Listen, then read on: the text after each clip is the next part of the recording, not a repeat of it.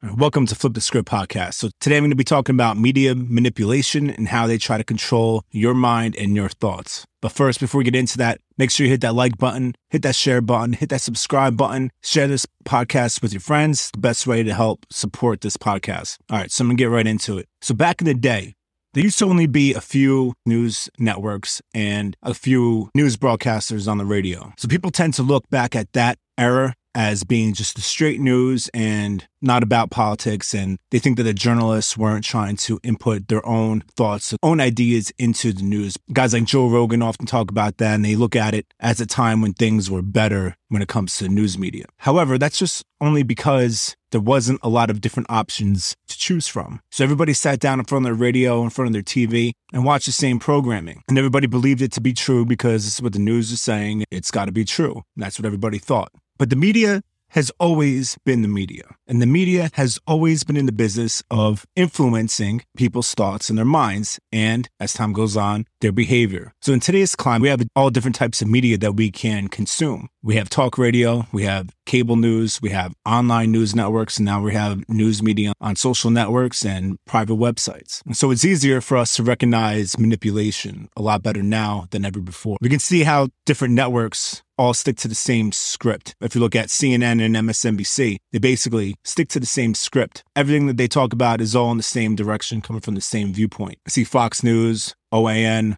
Newsmax are typically in the same realm within the same line of thinking as well. And you have certain journalists that it seems like they coordinate together and what their story is going to be, like a Project Mockingbird style situation that they have going on. But the truth is, is that nothing's changed in the news media. Even the news media back in the day, which so many people have nostalgia about, nothing has changed. The media is exactly the same today as it was back then. The only difference is we can pick up on the manipulation a lot better. So very early on, starting with newspapers, radio, and then with the TV, journalists and news media outlets knew that they could control the way people think and they could influence people's opinions when it comes to elections or when it comes to any hot topic issue where public opinion is important. They recognize that they have this immense power. And they figured out that they could influence people's thoughts and their behavior through their reporting. So we hear a lot of people talking about how journalism is dead, but it's always been dead. Nothing has changed. A lot of journalists feel like they are the gatekeepers of truth, and that if they say something, then we have to believe it because they said it. As I look back in the last 30 years of news media coverage, I have to wonder what else have I been lied to about? Because I've been lied to a lot within at least the last six years. What have I been lied to about over the last 30? I know for certain that we were lied to about the Iraq war. The decision to invade Iraq was made within days of 9 11 happening, even though Iraq had absolutely nothing to do with 9 11. But you know what they say never let a good crisis go to waste.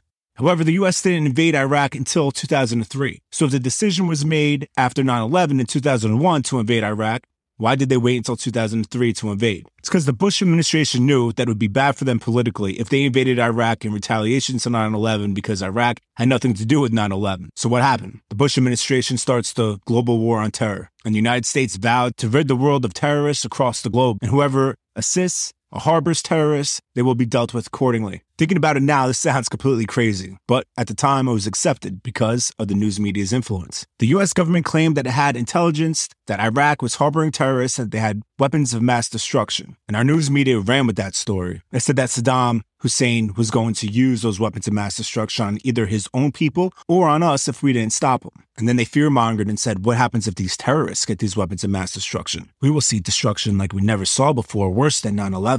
So Americans who were still upset and still angry over 9/11, when they heard this, they put their faith in the government and they believed that we need to rid the world of terrorists, starting in Iraq and completely forgetting about Osama bin Laden. They knew that Osama bin Laden is hiding out in the caves, so they figured they'd go and destroy the whole country of Iraq instead. I didn't want to make this podcast about the Iraq war, but the whole thing was possible only because of our news media. Our news media uses propaganda techniques to influence elections in our own country and abroad. They helped Obama beat John McCain in 2008. Obama even went and won the Nobel Peace Prize for doing absolutely nothing, for campaigning to stop the wars in the Middle East, which he didn't, but he actually ramped up, even though he did pull out of Iraq prematurely, causing the rise of ISIS because it left a power vacuum in that whole country. Obama was also drone striking terrorists and civilians like it was nobody's business. But he got a Nobel Peace Prize, and the Obamas became celebrities because of the news media. Michelle Obama graced the cover of Vogue magazine. Compare that with Melania Trump, who was an actual model that Vogue would never think about putting her on the cover. They wouldn't even mention her in the magazine in a positive light. So let me give you a couple examples when I really started to notice the news manipulation.